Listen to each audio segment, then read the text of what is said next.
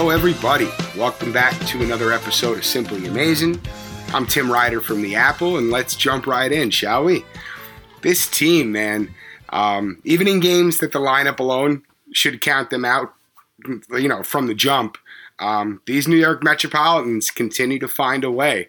Uh, whether that's coming back, breaking things open, what have you, uh, there's really there, there's not an ounce of quit in this group. Um, you know, throughout everything. And we're talking about the injuries, the underperformance. Um, you know, the whole first month of the season, this was like the worst offensive team in baseball. And, you know, they're making it work. Um, the last we spoke on Monday, the Mets were heading into Atlanta with uh, more injury trouble on their docket. Uh, Michael Conforto and Jeff McNeil have since been placed on the IL with hamstring strains. Uh, McNeil appears to be in a better place than Conforto is. Uh, Conforto's press conference was downright ominous. Uh, initial MRIs revealed an issue, no doubt. Um, that much has been uh, acknowledged. The team characterized it as a strain, but um, you know that could range. The spectrum of a strain is uh, is substantial, so there's no telling how severe that injury really is. Uh, the last we heard, the team was waiting on a second opinion. That was on Tuesday. Uh, as a Thursday night, there's been no word on that since. Um, you know, that's a considerable blow if Conforto is going to be out for a while. You know, as we've discussed last week and many times in the past, you know, as Michael Conforto goes, so do the Mets. Um, him playing well is almost a precursor to the team playing well. He just kind of solidifies his spot in the lineup you know, fortunately, I guess the uh, the now heralded bench mob, now just the mob, as Dominic Smith and Francisco Lindor are the only two Mets regulars left in the lineup. You know, they've held things down like a goddamn steel plate. um, you know, and, and, you know, you have guys like just all of them. Tomas Nido had a huge week, couple of very big hits, big home runs. Jonathan Villar has been just, you know, he doesn't even have a great batting average, but um, he's getting some very big hits. It's been very cool to see. You know, Kevin Pillar. We'll talk about him in a second. Um, you know, even in his absence, he's he's getting the uh, getting the clubhouse riled up, getting the fan base riled up. It, feels like something special's uh, happening. Um, you know, the, t- the task gets a little bit taller with Pete Alonso, hopefully only temporarily placed on the shelf uh, on Wednesday with a hand wrist issue stemming from a hit by pitch in the Cardinal series.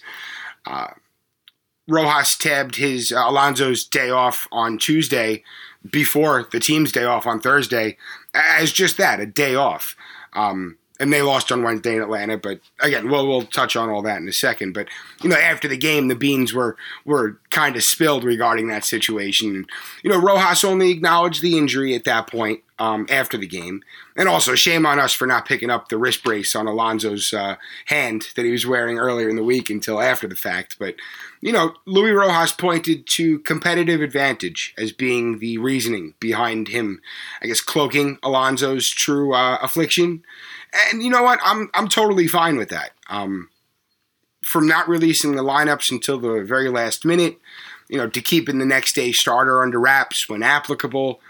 Luis Rojas is really he hasn't played around when it comes to protecting his team's internal internal matters, and you can even go back to the the rumble in the tunnel. You can go back to the to the raccoon story. Um, he's done a very good job of keeping stuff that's supposed to be in house in house, and you know, there's nothing wrong with that. We saw earlier this week um, uh, Joe Girardi in Philadelphia. Uh, he got into it with um, Jean Segura in the Phillies dugout, and you know the, the TV cameras caught them arguing, and he was asked about it in the post game press conference, and he just he got very uh, he got very salty, very fast. He was not sharing anything, and I guess you know Jomboy from Jomboy Media. Uh, he put it up, and I replied. I said, "Oh, well, you know, the raccoon story is not looking so bad right about now." And he's like, "Well, I guess people are, are saying that this might have been a more um, practical way to handle it." And yeah, I get that. I, I, have no problem with with facing stuff head on. Um, in this, in the Mets particular situation, I think they used a harmless story. I think it got blown out of proportion uh, by some in the media. Um, I think at the end you know, something like that where you're drawing so much attention to the team, where in Girardi's case, I think that will, in the long run, bring more negative attention than, you know, teammates covering up a, a little a little scuffle in, in, the tunnel or in the in the clubhouse. Um, you know, for all we know, that shit happens all the time. Um, yeah, I have I have no problem with how the Mets handled it. I have no problem with how Girardi handled it. I just think that that has the potential to be um, uh, continue to be a talking point. I guess the Mets kind of made that a moot point by playing much better after the whole situation. But you know, if the Phillies continue on and they're and they maybe you know then they're they're playing well right now. But um, you know, if they have a tough break, which again this all might be for naught now, but um, you know that might come back if things get if things get bad and you know Girardi getting all testy with the media. Um, you know that could just I guess set the wrong tone for whether it's the rest of the season. And you know maybe it's already blown over. Who knows? I'm not that tied tightly into you know the phillies uh, uh, i guess rumblings or you know what's going on around the team. But um, yeah I, as far as how rojas you know just handles his his business and his team's business very close to the vest in my opinion that's how it should be. Um, talked about it for the apple this week. You know in order for a, a team to weather the storm that the mets have kind of found themselves in and succeed, uh, succeed in spite of the challenges. And this goes for you know a baseball team, uh, any uh, any team, a high school team, a kids team. It goes for you know a company, a family, whatever. Um, strong leadership at the forefront. It's a necessity for that movement to take form, to take hold, and to kind of you know gain gain ground and make progress. It, it, it takes some something or, or a group of people up at the front of that as the uh, as the catalyst behind that entire process. Uh, in the Mets case, Luis Rojas, you know, he's provided the club with a steady hand. At, at least, you know, he's made some decisions that, of course, you know, we've all questioned some decisions. I've questioned some decisions. I spoke about it last week. I'm not really one to harp on managerial decisions. Uh, there's a reasoning behind every decision they make. They, you know, in, in Rojas's case, he's, you know, I, I, I want to say he's a year older than me. I'm 38. I think he's 39. Um, he's been in professional baseball for the last what going on 15 years or so. He's been with the Mets for 14 years. Um, you know, he knows what he's doing out there. And you know, as far as game decisions, I'm not even really getting into all that because again, it is what it is. What we say is not going to have any effect on that. But you know, the other half of his job is keeping his players motivated and keeping his his team focused. And uh, you know, uh, amid all of these just controversies and injuries and adversity and struggles, um, you know that that specific job of his or that that responsibility, boy, he hasn't wavered at all. And um, yeah, I, I, talked about it for the Apple. He really does deserve a lot of credit for for keeping this team afloat. Um, you know, throughout everything, uh, he, he's remained level-headed, even keeled. You know, those locker room doors, they're sacred. That means opinions from beyond those doors mean absolutely nothing. All that matters are the 26 players and the coaches and the staff in that locker room. And that's the only unwritten rule that I'm concerned with, if we're being honest, after the whole bullshit in Chicago with Tony La Russa. Very quick tangent. Uh, if you're going to bring in a position player to throw 45 mile an hour fastballs, I'm swinging at 1 0. I'm swinging at 3 0. I'm swinging anytime you want. You're going to talk about respecting the game, put a fucking pitcher out there. That's all I'll get into on that. But, um, you know, we, as fans, um, even the media, eh, we get wrapped up in the whole panic city thing. It still happens, even in this new age of the New York Mets. Um, in the past, we've seen, you know, of course, this has never been confirmed, but the clubhouse has ventured into panic city from time to times, at least again from the outside looking in. But um, under Rojas, that, that hasn't been the case. You know, 2020, uh, it was a skeleton roster. The, the rotation was gone. They fell short of expectations.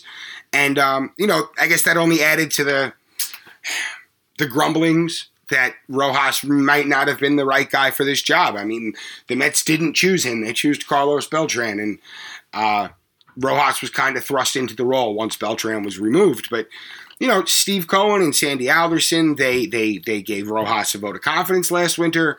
Uh, they made sure that the you know that he wouldn't be left um, left you know left behind as the organization kind of moved forward. And you know the the players by all accounts love him, so I'm sure that had something to do with it. But you know even higher expectations coming into this season, as well as the hot seat that every incumbent manager has waiting for them when a new regime takes over. Um, you know, heading into 2021, that kind of put Rojas under the gun again. And the avalanche of outside pressure was really only starting.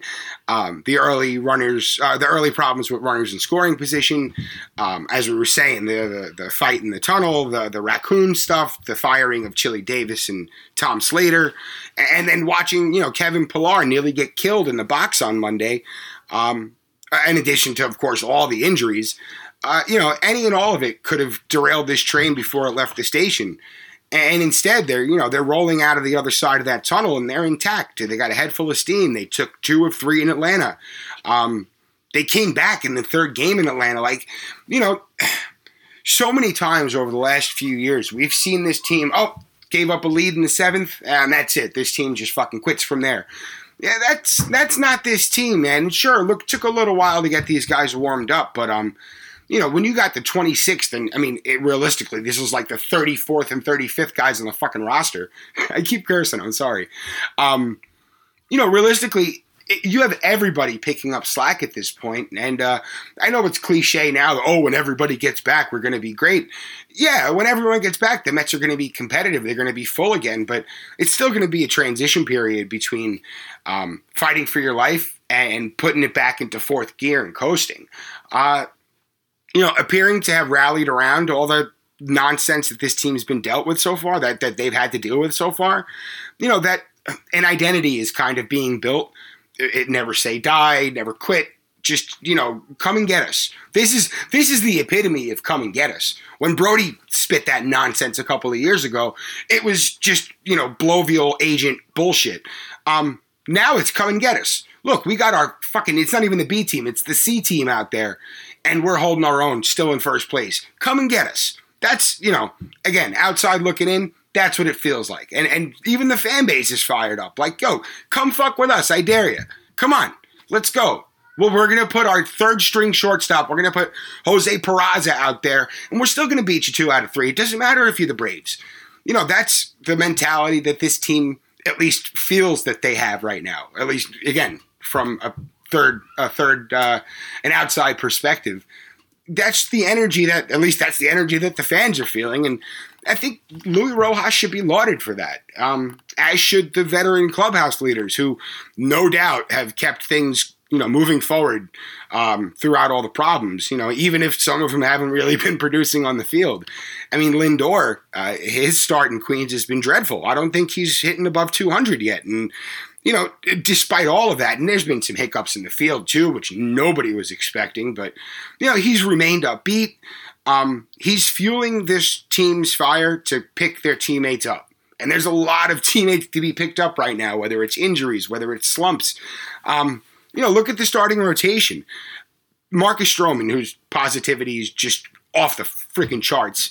Taijuan Walker, who's been terrific, and you know he hit the IL on Wednesday with side tightness. Um, they're doing that as a precautionary thing, and I guess that's fine. You know, next man up until you run out of him. But even David Peterson, um, coming off 7.1 innings of, of, terrific ball against the Rays last week, uh, retired what 17 in a row to close out his night.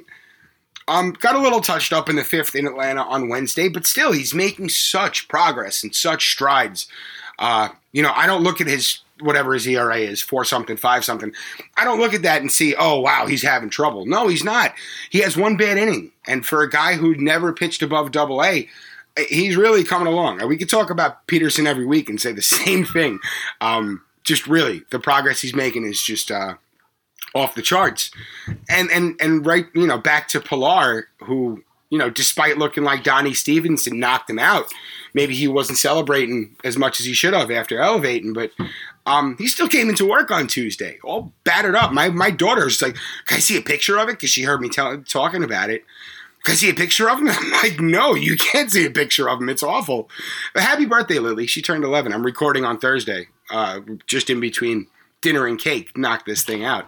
So uh, yeah, I wouldn't even show her the picture, man. Uh, maybe I will get her fired up. That's part of Mets lore now. But you know, life and death situations, they are very rare occurrences in this game. Uh, and the Mets watched that exact scenario play out with Kevin Pillar at the plate on Monday. They still got the job done. They completed their objective, get the win. Um, you know, we had pits in our stomachs watching from home. This team had to go back out there and win a game. You know, that's um, hero- you know heroic shit or brave courage, wh- whatever. It's guile right there, man. Um, you know, the imaginary parallels of, of actual combat and athletic competition you know, they're brought up a lot, and most of the time it's bullshit. Um, on Monday, that was about as close as the two can get to overlapping, at least in my opinion. You know, there's no comparing lucratively uh, lucratively compensated ball players to um, you know war seasoned actual you know combat veterans. You know, this is a children's game. Uh, there's no comparison between a professional athlete and a professional soldier. But the sort of dedication that goes to one's craft is, you know very similar. Just get the job done at all costs. Get the job done. In Pillar's case, I mean, at least on Monday, that that cost could have been uh, tragic. You know, there's really no telling what happens if that fastball is a, a little higher or a little tighter. Honestly, I didn't even want to think about it. Um, he spoke to the Mets media corps for a solid half hour on Tuesday answered every question thrown his way, including including talking about the many what ifs of the uh, situation. You know, if this team has the basic survival instincts to overcome that type of adversity that they faced on Monday, I wouldn't put anything past them as far as you know facing the challenges they've been dealt with um, on other fronts head on. And that level of clubhouse leadership, it starts at the top. I mean, from Rojas and his staff leaning on the veterans to keep everyone focused uh, to the young guys, you know, taking cues from the the older guys in in the in the locker room. It's all coming together in spite of the adversity. It's uh, you know, it's all about what what's happening, what we're watching take place. Uh, taking two out of three in Atlanta now leads to Miami, and again, this was a big week as far as interdivision play. Um, these are the games that the Mets have to win. These are the games that separate themselves from everyone else in the NL East. Uh, they head back home next week. Um, yeah, this is you know everyone likes to look over the Marlins, but this is a uh, it's a it's a dangerous team as is. Um, and you you know you go look even further and see what's coming down the turnpike, and you know this could be a real uh, a thorn in the Mets side, thorn in whoever in the National League East side. These are this is like the ideal spoilers, but um, so they they're only going to see one of the Marlins handful of frontline starters this weekend. Pablo Lopez, who was supposed to pitch on Friday, uh, he's pitching on Saturday now. Uh, there's still going to be a lot to be intrigued by on this roster, I guess is what I'm trying to say. And, you know, there are surely not going to be pushovers by any means as the season goes on. But uh, one of my absolute favorite Marlins content creators, uh, Stoffer Cochran, over at Prospects 1500 and Fish on the Farm. is going to join the show for a quick series preview. It's going to be right after the break. We'll hear from our sponsors, and uh, we'll be right back. Hang tight. This episode is brought to you by FanDuel. Football is back, and the best bet you can make is downloading the FanDuel Sportsbook app. It doesn't matter if you're new to gambling or an old pro. FanDuel has something for everyone. And as an official sports betting partner of the NFL, you know your bets are safe. There's also never been a better time to use FanDuel because right now you'll get up to $1,000 back if your first bet doesn't win. You can even turn a small wager into a big payday with a same game parlay bet. Just sign up with the promo code Spotify to place your first bet risk free on FanDuel Sportsbook. Download FanDuel today. 21 plus and present in Virginia. First online real money wager only. Refund issued as non withdrawable site credit that expires in 14 days. Restrictions apply. See terms at sportsbook.fanduel.com. Gambling problem? Call 1 800 Gambler. The Fall Line is a true crime podcast covering the coldest cases in the southeastern United States and occasionally beyond. We focus on the missing persons, the unsolved murders, and the unidentified does that don't get media attention. Empathetic and intensively researched, The Fall Line will take you on deep dives into unsolved cases that you've never heard of and make you wonder why you haven't. Find us wherever you listen to podcasts. All right, everybody, welcome back. Uh, with the Marlins coming in. Uh, I'm sorry, with the Mets heading into Miami for the weekend. Uh, of course, we're going to do a little uh, little Marlins series preview. I got my buddy Stoffer Cochran. He's the Marlins contributor over at Prospects 500. I know he does some work with Friars on the farm. And uh, Stoffer, thanks so much for coming by, man. Yeah, thanks for having me. Love talking baseball. Yes, sir. Um, dude, no matter, I guess, no matter what year it is, no matter what the roster looks like, um, you know, there's off years, of course, but man, these are just some overachieving fish you guys got down there. It's been a rough stretch lately, but uh, they're still plugging away at it, and you like to see that uh, never give up attitude. That's for sure. Well, you know, all things considered, with um, you know, I guess without going out and and and making themselves real real players on the uh, on the top tier free agent market, and kind of just you know op- operating the way they do um, you know, outside looking in, it kind of feels like they get the most out of uh, out of what the rosters they put together, and and the future is kind of looking even brighter than uh, uh, brighter than most, I should say. Yeah, I for one was a fan of their offseason not going out and spending a lot of money because there's a lot of guys in the minor leagues that are getting close to knocking on the door, and you got to have the opportunity to uh, are there for them so that they can prove themselves. Oh, for sure, and then just you know, I guess with the current core that they have up, um, you know, a couple of veteran guys. You have your your Jesus Aguilars, who I'm a big fan of. Uh, Corey Dickerson, Miguel Rojas, Jazz Chisholm is back, who's been such a just an impact maker. Um, really nice pitching staff. I know this weekend, uh, Pablo Lopez starts thing off starts things off on Friday, but you have, I guess, penciled in two uh, two very young guys, Jordan Holloway and Cody Poteet, coming in um, and taking over the weekend duties. Uh, what should we expect from these guys? Uh, a lot of strikes. They attack the zone. they attack the strike zone, and they uh, the pitching staff is really good at that. The coaching staff they really want them to strike the zone and make the batter hit a good pitch. So, and Elieser Hernandez had a really good rehab start yesterday for the Jumbo Shrimp, so he might be up taking one of those spots for Holloway or Poteet too. Oh, what for for the weekend series? It's possible. He looked really okay. good. Okay, so those those guys, those two are, are are really just penciled in at this point. Again, everybody, we're recording on Wednesday, so hoping for the best Sorry. as far as scheduling. but it seems like we have a contingency plan, so we got the inside info here. Um, and speaking of, of the jumbo shrimp, which is probably one of the best uh, team names in the minor, in minor league baseball, uh, Jesus Sanchez has been absolutely crushing for them, and he's probably a guy that we should all be looking out for soon. He is on fire. He's hitting just what four seventy seven after yesterday's game. Yeah, with a five eleven on base percentage.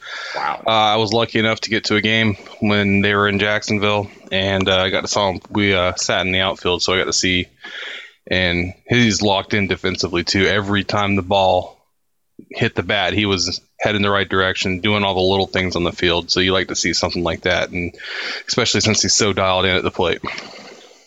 Oh, it's so cool. I mean, he's just one of the few that are coming up that are um, really just blue chip guys. I mean, Sixto Sanchez, who should be back in the mix soon, right? He was doing rehab assignment recently. Yeah, he's uh he's getting it back. They're not going to rush him. There's really no need with the other guys that have stepped up. Oh, Holloway, yeah. Poteet, you know, Trevor Richards. Wow, Uh, Trevor. not uh, Trevor Ro- Richards. Trevor Rogers. Sorry, I was no, looking at that's my okay. screen over here. No, no, no. And, and in my head, I'm still thinking Garrett Richards. But no, yeah, Trevor Rogers has been terrific. I know the Mets saw him early on in the season. You know, a lot of fans are like, "Oh, who is this guy?" And I'm like, "Oh, no, no, no. This is this is someone to watch." And he he shut him down completely. Um, and he's still kind of doing his thing. And you know, you have Alcantara, who's got electric stuff. Uh, Pablo Lopez, who again we just talked about, he's uh, uh, you know, it frontline level stuff um, without a doubt. And then you get again Sixto, uh, Edward Cabrera, who's making his way up. Um, position guys, uh, Jose Devers and Monte Harrison. I like Monte Harrison. You got to hope he's going to come around soon. Um, Lewis Brinson, who I'm a big believer in. Again, just so much, I guess, fluidity between the minor league roster and the major league roster, and that's kind of going to keep on continuing down that uh, that road as the season goes on, right? Oh, absolutely. They uh, they got a lot of athletes, especially in the outfield. They need to um, really hone it in at the plate, uh, like Monte Harrison and Lou. Uh, Lewis Brinson started off a little slow this year. Um, his last, if, take a chance if you have it, take a chance and look at his last 14, 14 games. He's uh, he's been hitting the ball really well. I know. I mean, just even from afar, I, have been following him um, for a couple of years. You know, and everybody, me and Stoffer actually met through the uh, through the the card collecting hobby. Um, and you know, I've been holding Lewis Brinson cards for a few years now, just kind of waiting for the explosion.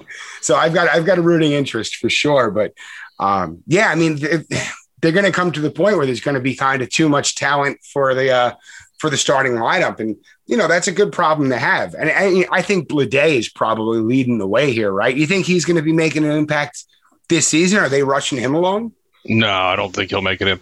Everybody, there are a lot of people are calling for him to come up and make an impact, but we um, we're still sitting there with Duvall, we're and um, Dickerson. So you got Jesus Sanchez ahead of him. They're going to give Monte Harrison a chance before they start using the options on you know Bleday. I don't, and he frankly is not hitting all that well in the minors right now. He's I think he's hitting 225 if I remember correctly with a couple home runs.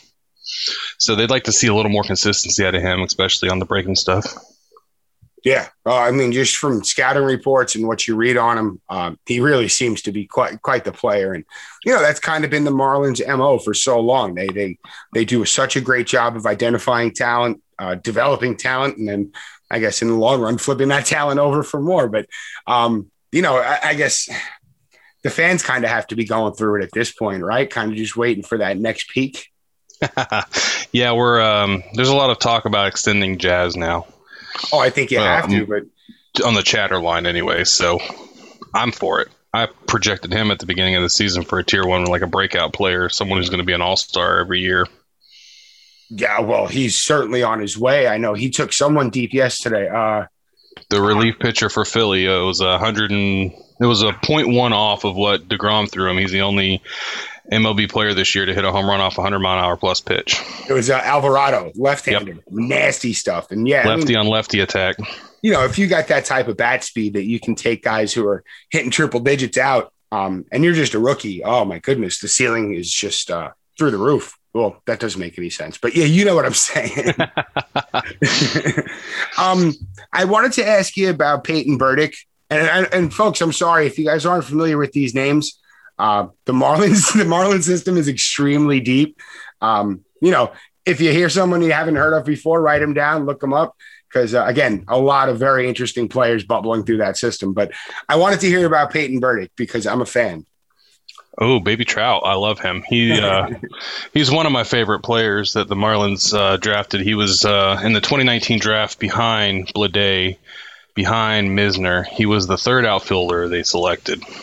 Um, he's been impressive every step of the way. He came out hot in 2019. COVID zapped all of minor league baseball this year, and he's starting to heat up at the plate yesterday. Uh, he was four for five, I think it was, with a home run and a couple doubles. So he's starting to pick it pick it all back together. But he's a short, stocky kind of just power hitter, is what I think of. is he like uh I guess in the Dan Uggla form where he can, you know, he's going to be average in power? is he kind of just focusing on on you know making an impact with uh with impact? I think I think he'll I think he'll kind of like a Dan Uggla, but I think he's got a little better hit tool than Dan Uggla did. So oh, nice. Well, he had a couple of really nice years. I mean, before he fell off kind of fast, but he did, yeah. But uh, really, a very nice player. For a few years, he was um he was up there as one of the top contact guys in baseball very uh very you know it's so funny looking back on the marlins because they had these very very just intricate teams where they made the most out of the opportunity they were given. And as mets fans i mean we're very familiar with that process with uh you know the mets you know pretty much acted like the marlins for the last decade or so. And uh you know just seeing them make do um at least again from an outside perspective was always really cool to see. But boy, it looks like they're uh, they're on their way up again. That's for sure. It's been a long time coming. The new ownership and the Derek Jeter regime with the trust the process and Kim Ng coming in, uh, they're really taking a hard look at it, and I think they're building it the right way, which is what you have to do. What's the fan sentiment with Jeter at the helm? Is is this a uh, you know is everybody kind of just riding that wave? And are, are they are they being patient? I guess that's that's my question. It feels like they're patient, but I think the patience is temporary because of the history with the Marlins always selling off their players. And I think once that first big extension, kind of like the Braves did with Acuna, mm-hmm. you know, a big extension like that where they lock in a player for their to be their franchise face. You know what I mean? Yeah. So once they do that, then I think it'll really take a lot of the tension off.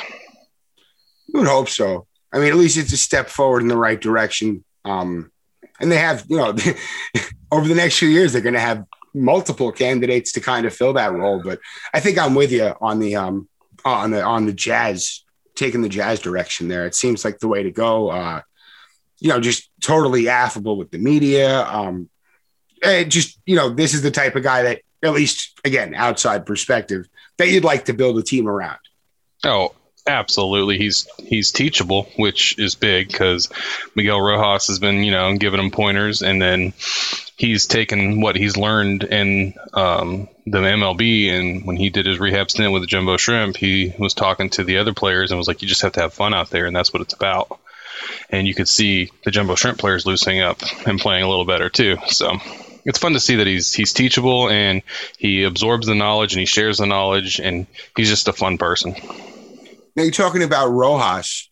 Um, you know, I guess having that kind of veteran leadership around a, a very young team, a very young core uh, between him and, and, and Aguilar. Um, I guess moving forward, do you kind of feel like uh, trying to figure out how I wanted to word that, and I kind of lost where I wanted to go with it. But you know, I, I guess the, the, revolving door of of having a veteran in place. Um, how important do you think that is for for such a young team, a young so with so much turnover expected in the next few years to kind of have some stability there? I think it's it's, it's crucial because um, they need to have somebody walk the walk and show them how to do it. And we have Marte. He, uh, I think he right. needs to be extended for another year. I, I forget about him sometimes because he hasn't played in so long. But yeah, and, then, and you have Andy over there, too, or Brian Anderson. Well, and he's uh, not very hitting very well right now, but it's just a phase. He'll he'll hit out of that and he'll end up right where it needs to be. So there's veteran leadership still on the team. It's just they need to make sure they keep some of it going forward while not limiting the opportunities for the younger guys coming. Now, one of the guys who who left Miami um, in the offseason came to New York, Jonathan Villar. Um, he kind of fit, I guess, he fit that role in Miami well. Again, this is I don't I'm, I don't have a very uh, detailed knowledge of, of, the team at you know at that level, but um, you know what he's brought over to New York, especially in the wake of all the injuries. And uh, I'm not sure if you've caught wind of the bench mob, but uh, you know he, he is at the the front and center of the bench mob. He's been playing very well. He's taken on third base roles, which he, he hasn't played third base since 2016, oh, wow. I think. and uh, you know, playing fine. I think he's playing league average defense so far. Um, you know, do you think his presence was missed, or could you see him was it evident that he could take on this role somewhere else and kind of be that clubhouse leader? Um, for Villar, I don't think it was really a fit in Miami. I think once he started slumping, and it was a young team, and at that time in 2019 with the whole COVID thing, uh, he needed to change of scenery, so they uh, traded him to Toronto. Oh, right, he went to Toronto first for uh, uh Mr. Marlin's son, Griffin Conine. That's right. Another another power outfield bat. He's probably got the most power in the out, uh, minor league system right now for the Marlins.